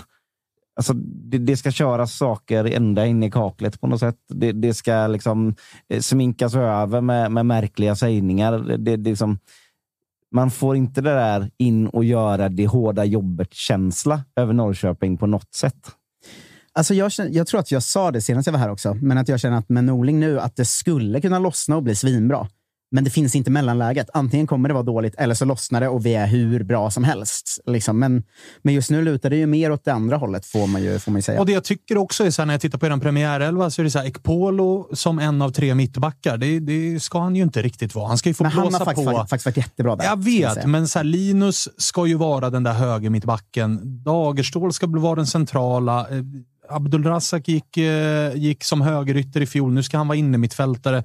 Det känns som att det är många spelare som är så här, det där är ju inte din bästa position och det där är ju inte din bästa. Och det där känns väldigt norrlingskt att flytta runt spelare för att han får en egen liten idé om att vänta nu här. Du skulle nog kunna göra det här istället. Och då är det ju som du är inne på att det kan ju bli succé eller pannkaka, men ingenting däremellan känns realistiskt. Nej, jag håller med och inte för att jag tycker Ishak framförallt, att han är mycket bättre som central mittfältare. Jag tyckte han kom inte till sin rätt som ytter riktigt. Han är ju i grunden, eller som wingback då, han är ju i grunden en ytter hos oss. Sen när han gick ner som wingback kändes det som att det höll inte riktigt, medan han på det centrala har varit riktigt, riktigt bra än så länge. Och Ekpolo är väl en av de få som faktiskt har gått från klarhet till klarhet i den positionen. Men ja, det finns ju en sån jävla skörhet som är, det är exakt det som händer nu. Att det finns vissa spelare, om de går ut så har vi inget där bakom. Alltså om Dagerstål, Ekpolo eller Wahlqvist, som jag tycker är en kanon treback, om de går ut, det finns ingen där bakom riktigt. Alltså det är då Theodor Rask som absolut inte har, han har gått in och tabbat sig lite för många gånger nu, och går Totte ut så finns det ingen där bakom heller, som vi pratade om förra gången jag var här. Och ja, det är lite skört hela bygget på något sätt alltså. En match i matchen som jag tycker är jävligt intressant är den mellan de två tränarna, Rickard Norling och Bartosz Gjelak. Vi ska ringa upp Kristoffer Olsson. Han är nämligen både historia i båda de här klubbarna, men också har haft båda tränarna med sig. Nu har vi Olsson på tråden. Hur är läget, Koffe? Halloj, det är bra tack. Hur är det själva? Det är bra. Vi sitter och är lite oroliga, både jag och Tapper, och inför det som väntar här på söndag då det är AIK Norrköping. Du är ju född i Norrköping och du har spelat i Norrköping men slog igenom i AIK. Vi kan väl börja med liksom, hur är känslorna för de här två klubbarna? Men det stämmer. Det är ju, alltså, jag spelade ju ungdomsfotboll i Norrköping. Tränade lite med A-laget men gjorde inga matcher. Och som du sa så slog jag igenom lite i AIK, så det är klart att jag är ju känslig för båda, men det är klart att man har det lite större för AIK eftersom det är där man verkligen liksom, spelade riktig fotboll om man säger så. Sen är jag tacksam mot Norrköping, var ändå där från jag var 11 år till 16, så det ska man verkligen inte glömma. Så jag är tacksam mot båda klubbarna såklart. Köper det. Men vi var inne på tränarmatchen. Norling mot Bartosz. Du har ju haft båda, men då var det Rickard som var chef. Bartosz som var tvåa, och lite grann som assisterande tränare får man väl rätta sig efter vad huvudtränaren vill göra. Men vad kan du säga om de två som tränare och personer? Är väldigt bra, både tränare och personer, alltså verkligen. Sen är de ju väldigt olika så. Jag tror att det var en väldigt stor nyckel då när både Rickard och Bartosz var i AIK där, att de kompletterade nog varandra ganska bra. Sen är det klart att de har sina egna filosofier och ja, de har ju, som man ser på Rickard, har ju kanske ändrat sin filosofi lite. Men väldigt bra tränare, fotbollskunniga och också bra med människan liksom, så att de har gjort det bra och gör det bra, så att det blir en hård tränarmatch. Hur mycket följer du och tittar på Allsvenskan idag? Men jag följer mycket. Det är ju lite sådär när man lämnar Allsvenskan så är man nästan mer inne i det på något sätt. Så har det varit för mig i alla fall. Sen är det klart att det tajmar ju inte så bra ibland när man själv spelar och sådär. Men när det tajmar så kollar jag ju. Kollat AIK Häcken nu senast. Och sen så försöker man kolla när det är bra matcher, toppmatcherna liksom. Så att det är otroligt kul att följa. Vi var inne lite grann på att Rickard Norling ibland kan ha lite så här speciella idéer. Och när du spelade i AIK så var det väldigt tydliga idéer, väldigt ramstarkt försvar, och det var 3-5-2 eller 5-3-2 eller vad det var. Medan han sen efter att du drog började köra Atalanta-spåret och man och fick dojan för det, och nu håller han ju på i Norrköping och har väl lite hybrid av båda de här två varianterna. Men hur är han som tränare? Kan han vara lite så här, lite speciell av sig och ha lite egna idéer som han kör? Ja, det är klart. Alltså, jag menar, alla tränare är speciella på sitt sätt. Och jag menar, Rickard, det är väl ganska klart så i Sverige och Allsvenskan att han har sin image och att han kan lägga lite sköna kommentarer och sådär. Men han är otroligt kunnig, fotbollskunnig. Sen tror jag att det handlar ju om att få ihop det. Liksom. Det är klart att med Norrköping har det ju gått kanske lite sämre än vad man trodde, men samtidigt så ska man kanske ha material för också. Jag är inte 100 på att de, just om man kollar på deras spelare, att de har spelare för det kanske på varje position, men jag tror att sätter man det så kan det bli bra. Men han har ju sin filosofi och han kommer ju köra på den. Det är inte så att han kommer ändra filosofi eller gå på någonting annat, det tror jag inte. Han kommer ju köra fullt ut och så kommer det nog bli bra till slut, tror jag. Norrköpings ordförande, den nya, var ju inne på att så här, vi går för guld. När du tänker på IFK Norrköpings material, håller du med om att det där är ett potentiellt guldlag? Ja, inte om man jämför med de andra lagen. Sen är det klart att det har ju varit lite så med Norrköping att de har väl kanske varit lite åt andra hållet tidigare, att de inte har sagt att de har gått för guldet, men kanske haft material tidigare till det. Och nu så kanske det blir lite tvärtom, kan jag tycka. Men om man jämför, om man kollar på till exempel AIKs trupp och även Malmö, Djurgården, Hammarby kanske. Men det är klart, man måste ju gå för det. Men jag är tveksam till om de har materialet till det. Det du menar är att IFK borde gått för guld när de hade materialet för det? Nej, men alltså, det är klart att de gick för det. Jag menar, det är någonting som man sätter i truppen om man ska säga grejer utåt eller så.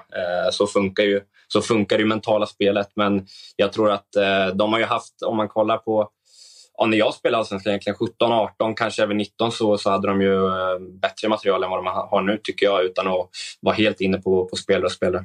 Hur viktigt är det som spelare i en spelargrupp då? Vad en ordförande och vad hela klubben signalerar, bryr man sig så jäkla mycket om det egentligen? Eller har ni ert eget låsta där ni vet vad ni ska göra och så vidare? Ja, det är klart att man går in för varje match och vinna, så jag tror att det är mer liksom så här att det kan vara en skön känsla att ha, att åt båda hållen, att men vi siktar på topp 3, och sen så är man med helt plötsligt och då kommer man lite underifrån, medan som man går för guldet och sen så ligger man 3-4, då är man kanske lite mer pressade liksom. Men jag tror att det är klart man, alltså i truppen och i laget i alla fall, de som ska vara där uppe liksom topp 6-7 där, att alla liksom vill vinna guldet och liksom tror att man har en chans på det, för så jämnt har det ändå varit om man kollar på tidigare säsongerna. Innan vi lämnar lite Norrköpingsfokus då, så vill jag bara fråga i och med Rickard, de här kommentarerna och grejer han kan dra i media ibland, där vi som är utifrån sitter och undrar vad fan det han säger. Kunde han vara likadan i omklädningsrummet eller? Och dra såna här konstiga haranger om grejer som om liksom Bambi på bete och allt vad det kan vara? Ja, det kunde han nog vara. Men det var mer sällan än vad det är i intervjuer kanske. Men det är ju skönt ju. Alltså, jag gillar det ju. Man garvar ju och alla tycker det är kul ju. Och så tror jag att det har nog blivit en liten grej. Plus att han med det mesta han säger så har han ju en liten tanke. Så jag gillar det. Det sätter lite färg på det, tycker jag. Får jag ställa en sista fråga då? Gör det. Som kanske är känslig, jag vet inte. Vi ska prata om AIK sen, jag och Koffe, så ställ din sista Norrköpingsfråga. Det är nog en bra brygga detta, tror jag. Ja, men för jag vet att, eller du är ju en del av IFK Norrköping-supporternas ramsa, och vi hatar Gnaget, vi hatar Norra Stå, vi hatar Kristoffer Olsson, vi hatar AIK. Hur ser du på det? Att inte jag har hört den då? Men det är sällan man hör Norrköpings ramsor, så att du är ursäktad. Ja. Så enkla nedtagningar. Ja, men jag måste ju. Hej, jag måste. Men vad sa du, vad jag säger om den? Ja, hur känns det? Nej, men jag tyckte ju, jag kommer ihåg när jag mötte Norrköping första gången på parken då, så var det ju roligt, för då var det ju som att jag hade spelat A-lagsfotboll och neka typ ett kontrakt och liksom massa så här. Det var ju jobbigt för min familj som satt på läktarna. Men för mig var det ju bara, gav mig ju bara tändvätska och att man blev liksom taggad och tyckte det var roligt. Men det är klart att alltså, alla har ju sina grejer och liksom fans där. Men jag vet inte om jag tänkte så mycket på det för eftersom jag inte hörde det, så att det är svårt att kommentera om det. Ja, men jag var bara för tvungen att få ur mig det. Ja. Förlåt för oförskämdheten. Det är roligt ju. Det ska vara lite hetsigt. Ja, det där hör till. Du släppte den där trötta borta sektionen. Det är det ju på söndag visserligen. Men AIK då? Hur mycket kontakt har du med AIK idag? Vilka är kvar? Är det Pertan eller? Det känns som flera. Milo. Milo. Baken Nabbe. Nico. Bilal. Seb, det är många. Ja, det är fan många. Hur mycket kontakt har du med AIK idag då? Nej, men inte mycket så. Alltså man är ju sin egna. Det är klart att man har kontakt så där. Det har ju varit lite med landslaget och så. Och, det är ju främst då man håller kontakt och kan skriva ibland så där, men väldigt sällan. Så att men man följer det och man snackar ju väldigt mycket så där på landslag om hur det är i klubben och hur det fungerar och så där. Och som sagt, man följer otroligt mycket. Så att man, plus att det, som jag sa, det är ändå ganska många kvar. Så man har ju ändå känslorna så där på något sätt. Det går bra för. Nu plockade ju AIK in Jordan Larsson, på tal om spelare som har varit en sväng i IFK Norrköping. Han har ju dock spelat A-lagsfotboll. Vad säger du om den värvningen? Vi satt i våran podd Testa Stör och sa att var det någon spelare som man ville ha ifrån den ryska ligan så var det ju Jordan Larsson, då vi väldigt färgat just nu såklart tycker att han är den bästa som är där. Vad säger du om honom? Jag tror att det kan bli en perfect match. Alltså. Jag tror verkligen det. Både för Jordan men även för AIK. För 2 säsonger sedan då var han nog en av ryska ligans bästa. Han var otroligt bra.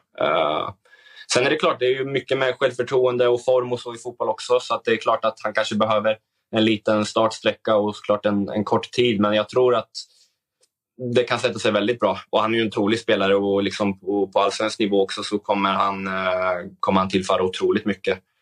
Så att det blir roligt för Jordan. Jag snackade lite med han också så det är kul. Gav du han lite tips då liksom, hur man ska, när man kommer till AIK liksom, eller vad pratade ni om? Nej, han har varit med och liksom, han fattar så det är inget så, men det är klart att om man vill fråga så, men nu har han ju ett helt lag att fråga så det är nog inga problem. Härligt. Du, jag varit lite så här fan att du inte var kvar i Krasnodar hade jag tänkt säga, för då hade du ju kommit, vi vet ju vad du hade gjort då. Eller? Det vet man aldrig. Nej, men sluta. Stjärnan på bröstet. Ja, du menar så? Ja. Alltså, du hade ju kommit... Alltså, hade ni fått möjlighet... Hade du varit kvar i Krasnodar, fått möjlighet att komma hem 3 månader, då hade det inte varit något snack om vart du skulle. Nej, men jag är ju väldigt... Med tanke på allt så är man ju väldigt glad att man inte var kvar där. Att man lämnar i rätt tid, om man säger så. Så att... Verkligen. Vad tror du om söndag för övrigt? Det är ju faktiskt 2 klubbar som står på 0 poäng och du vet ju att förlorar AIK den här matchen då kan det bli ganska stormigt och stå på 0 poäng efter 2 omgångar.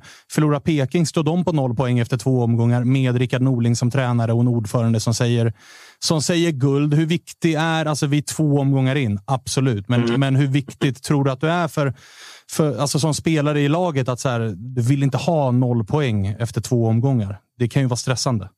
Ja, verkligen. Nej, men det är ju som du säger, det är, alltså, för både AIK och IFK så är det ju verkligen att man ska ha 3 poäng nu. Jag tror att om man tänker lite så kanske Norrköping är mer nöjda med ett kryss nu då. Men samtidigt så tror jag att de kommer gå för det. Så att det kan nog bli lite en öppen match tror jag. Men ja, det blir spännande.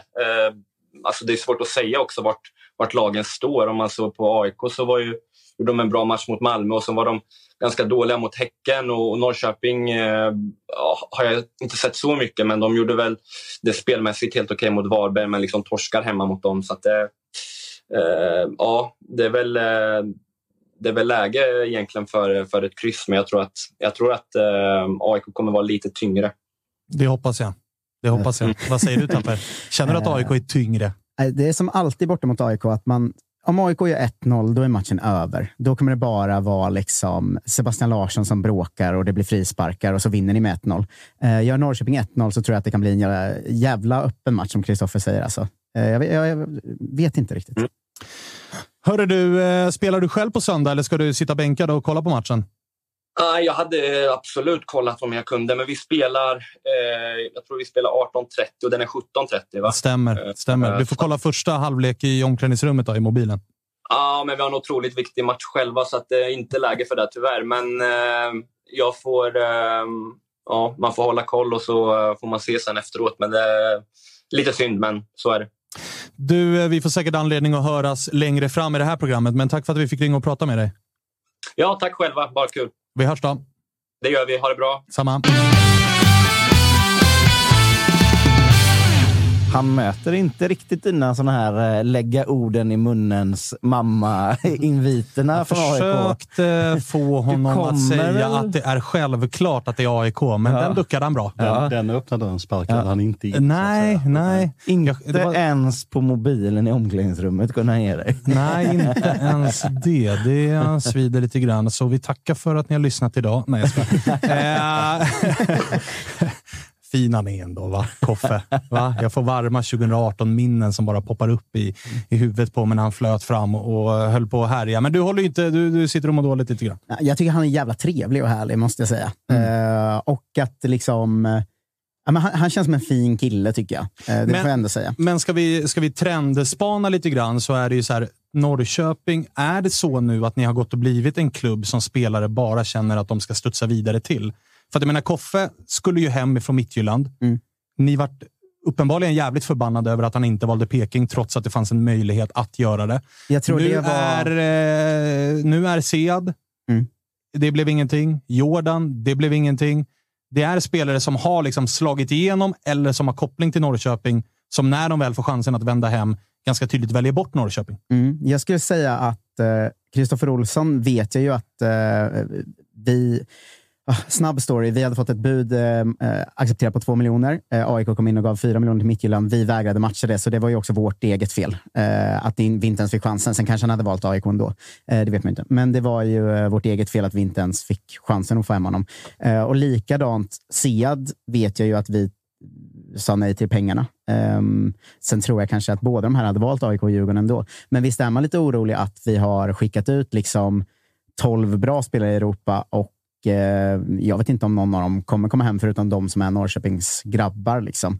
För vi hade väl en period mellan 2016 och 2020 där vi var tydligt kom och studsa och gå ut i en klubben med Moberg Karlsson och Sebbe Andersson och många halvstukade spelare liksom.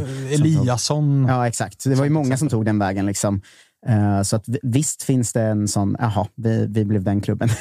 Var det inte mycket Jens Gustafssons gubbar detta? Som liksom var ute och studsade och höll på liksom. Det. Ja, så kan det också vara att när de ska hem är inte Jens kvar som de hade en superrelation med, givetvis. Jag hade apropå det här studsa ut sånt. Jag hade ju en liten tanke för några år sedan att Norrköping skulle etablera sig där uppe. Det är en allt mer skiktande allsvenska. Det kan vi ju liksom slå fast. Det kan vi slå fast och det är ju en öppen dörrspark in.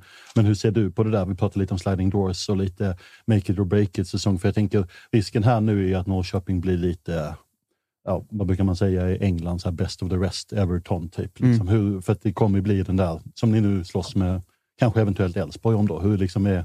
Hur stor är vädslan? Vet jag inte, det är rätt ord. Men ja, du fattar vad jag menar. Vi var ju faktiskt inne lite på det här förra veckan. Eller när nu var jag var med förra gången. Men att det kändes som att vi hade verkligen chansen att hänga på topp 4. Nu snarare har hamnat i ett ganska tydligt 5:e till 8:e platsskikt. Där det kanske är framförallt vi, Elfsborg och IFK Göteborg. Ja. Som är. Och sen så kan man räkna in Häcken. Men jag har ju slagit fast att de är nya Örebro och alltid kommer komma nya från dem nu. Så det får väl vara Kalmar man räknar in istället då.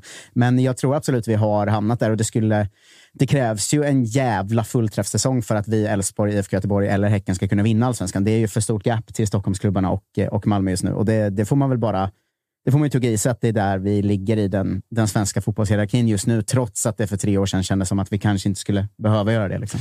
Men du, Kalle, du sitter och såsar här på kanten. Jag tror ju att ni som håller på alla andra lag än IFK Norrköping och AIK kommer sitta med lite poppade popcorn till den här matchen, för att det är ångest på Norrköping och det är ångest på AIK inför den. Ja, visst är det. Men när jag kikar på oddsen som jag gör ibland på Unibet, va? Så ser jag ju här att det är klar favorit AIK. 1,82 medan Norrköping vinner, det är 4,65. Så det är klart att det blir tufft. Krysset 3,85. Så att det är klar fördel AIK om man kollar borta på Unibet i alla fall. Vilket jag tycker man gör. Och så går man in och lägger sig spel där, eller hur? Om man är över 18. Och inte har problem med spel, för då ska man kolla på stödlinjen.se. Jag kommer lasta semesterkassan på IFK vinner och Totte i mål. Ja, det blir ju fina pengar tillbaka då. Ja. Jobba 0-0 känner jag själv alltså, eller? Ja, fast jag tänker man jobbar Norrköpings-seger och Helsingborgs-seger så har man ju ändå rätt goda cash att hämta ut sen. Jag menar AIK, det är ändå väldigt låga odds, så jag tycker Norrköping är lite för låga odds, även om jag också håller AIK. Vi ska ha med oss att AIK förra året på hemmaplan, vi förlorade inte en enda match, vi slog eget rekord, jag tror vi hade 13-2-0 på hemmaplan förra säsongen. Så att vi har med, alltså det är historiskt, det är den bästa hemmasäsongen AIK har gjort någonsin. Och då hade ni inte heller gått bet på Jon Guidetti och torskat mot Häcken i premiären, så att... Nej, men det stämmer. Men vi har fått in Jordan Larsson och det kittlar ju faktiskt lite grann. Är han rakt in i elvan? Det är jag helt övertygad om att han är. Det enda som är emot är att det typ någon form av pappersarbete gör att han inte hinner bli spelklar och sådana där grejer. Annars är det, jag har svårt att se, alltså de här spelarna som har kommit hem ifrån ryska ligan, de är mitt i säsong allihopa. Det är ingen så här, jag behöver en försäsong för att spela. Det är dessutom så här, de ska vara här i 12 matcher. Det handlar ju inte om att vi måste få in dig i lagets sätt att spela, utan det ska ju bara vara rakt in som Dagerstål och Sead och hela det här gänget. Så att jag är helt övertygad om att AIK kastar in Jordan. Sen är jag jävligt osäker på hur AIK formerar resten av laget. Alltså det kan bli precis vad fan som helst, för att Lustig ska nå ut till högerbacken igen. Och vad händer då med Joe Mendes och Erik Ring och Säkel Bosej? Det var svaga i premiären. Ska de ut? Och vilka ska in då? Acke Björnströms inhopp var bra. Så att det är en AIK-11 som typ är, alltså skulle jag gissa den idag så skulle jag på riktigt kunna ha fel på 5 namn, och det vet jag inte när jag senast hade potential att ha på en AIK-11. Som Blåvitt så är det ju synd att AIK har liksom fått en andra serv i Allsvenskan i år. För det kändes som ni brände första serven riktigt hårt liksom. Men så fick ni Jordan och så från den här liksom bussmottagnings... Alltså vi brände ju inte första serven. Alltså vi brände första serven och sträckte baksidan i den. Det var ju läge att liksom kalla in sjukvårdare när vi får... Och det visste man ju skulle hända när John Guidetti inte blev klar på deadline day med 3 dagar till en allsvensk premiär. Då visste man ju att vi kommer torska mot Häcken, för det är så här den här klubben funkar. Men vi brukar också vara ganska vassa på att resa oss från de här stormarna, och det är väl ett ganska bra tillfälle att göra det. Om du ska ända ner i det djupa hålet att du förlorar den här matchen mot Peking nu då, vad hamnar man då? Då hamnar vi i ett avgå alla djup. Där någonstans som kan vara, det är det mest destruktiva vi har. I så fall ska jag lyssna på att testa stör. Men är Bilal Hussein tillbaka? För fan vad det var sämre utan honom. Han är inte tillbaka. Gud vad skönt. Ja, det förstår jag att du tycker. Och det är också jobbigt att vi har en spelare som är 21 bast. Ja. Alltså jävla bra alltså. Ja, han är jättebra, men utan honom, det kan ju inte vara att så här, då faller allt. Alltså det är ju ett underbetyg till övrig trupp och stab och allt. Hur länge väntas han borta då? Nej, men jag tror han är tillbaka till Malmö borta.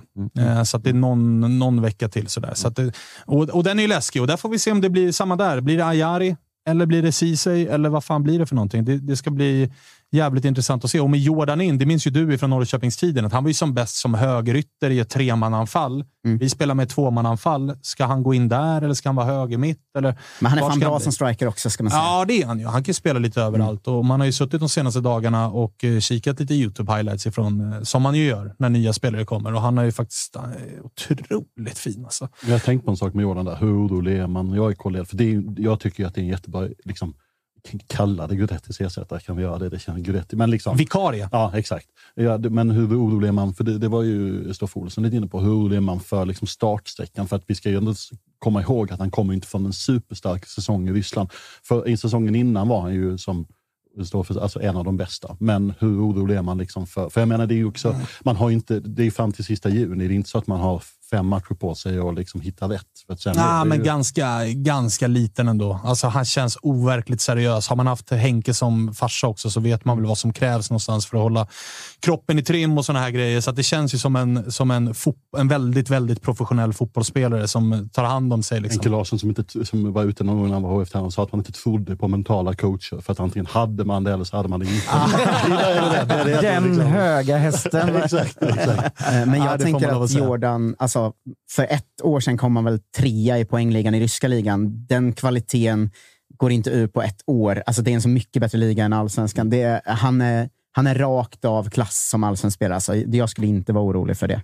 Nej, jag är inte heller orolig. Sen så här, kommer han göra 90 superbra minuter redan på söndag? Nej, det kommer han nog inte göra. Han kommer kanske till och med, liksom, du får starta men det blir en timme för du har inte spelat 90 minuter sedan i november. Men alltså att han ska ut på startlinjen, det förutsätter jag. Nej, det finns inget så här. Oron lika stor kommer AIK göra 90 bra minuter så att det är liksom. Ja men exakt så. Inte Jordan, det är snarare AIK i stort. Ja men precis. Och sen så alltså, spelar han dessutom, och det tror jag AIK kommer vara smart att sätta honom längst fram. För där är det också en position där det är så här, du kan vila lite, ta 10 minuter och gå lite. Styr pressen istället för att spara på din energi liksom. Hade han varit inne i mittfältare och inte spelat på jättelänge, lite annan arbetsbelastning och sådär. Så att jag är inte orolig utan jag är mest taggad på att få se honom i en AIK-tröja. Även om jag ska erkänna att när bilderna kom ut idag så känns det konstigt att se Jordan Larsson i en AIK-tröja. Det känns inte helt självklart. Nej, det kändes inte helt självklart. Han är snart på någon sorts Simon Tern-nivå, kan det kännas? Ja, men lite. För att nu har, det är inte bara Simon Tern utan nu Jordan har ju spelat era. Vem utav er är mest grinig på att det blev AIK? Det tror jag. Ja, jag tror alltså för att vi pratade om det här lite innan hem och studsa att så här, det banden till Norrköping är inte stora. Vi har ju en band liksom blodsband och liksom sen är det ju en jag skrev det på Twitter, det är så otroligt komplicerad relation med Jordan Larsson och liksom eftermälet från familjen Larsson. Så att jag satt när han blev klar och tänkte så här, ja, vad fan ska jag känna? Jag kan liksom inte riktigt, jag har svårt att bottna lite i känslan. Det är klart att jag hade jättegärna sett honom i Helsingborg och relationen är liksom inte bara tröjan blev dragen 2016 och sen har inte hänt någonting. Relationen har ju ändå reparerats så han har varit ute till lite och sagt att så här, jag är ju inget arg mot Helsingborg som klubb.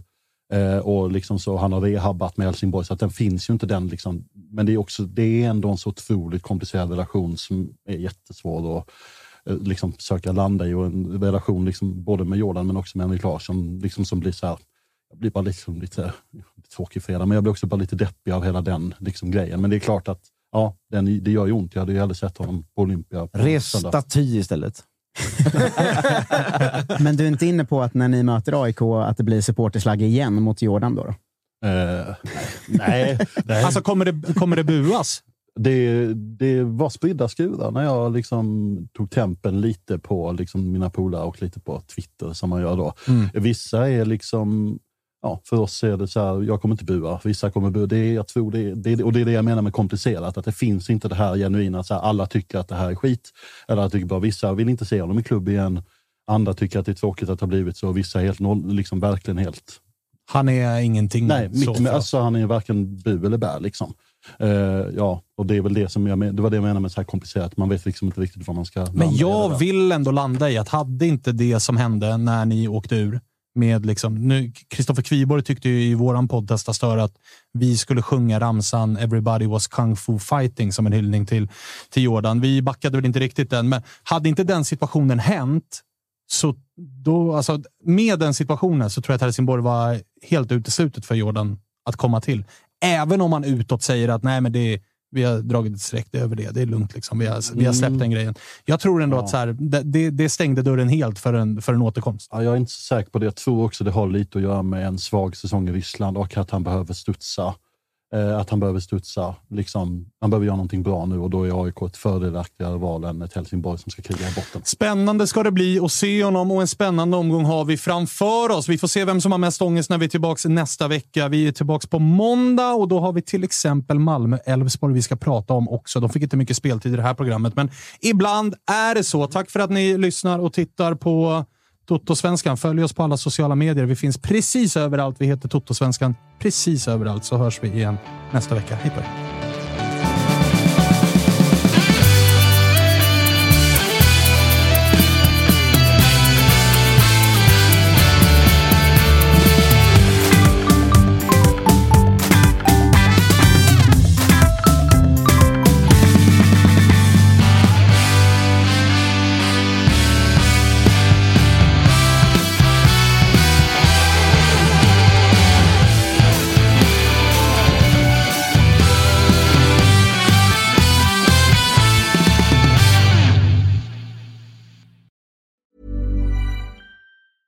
Mom deserves the best, and there's no better place to shop for Mother's Day than Whole Foods Market. They're your destination for unbeatable savings, from premium gifts to show-stopping flowers and irresistible desserts. Start by saving 33% with Prime on all body care and candles. Then get a 15-stem bunch of tulips for just $9.99 each with Prime. Round out Mom's menu with festive rosé, irresistible berry chantilly cake, and more special treats. Come celebrate Mother's Day at Whole Foods Market.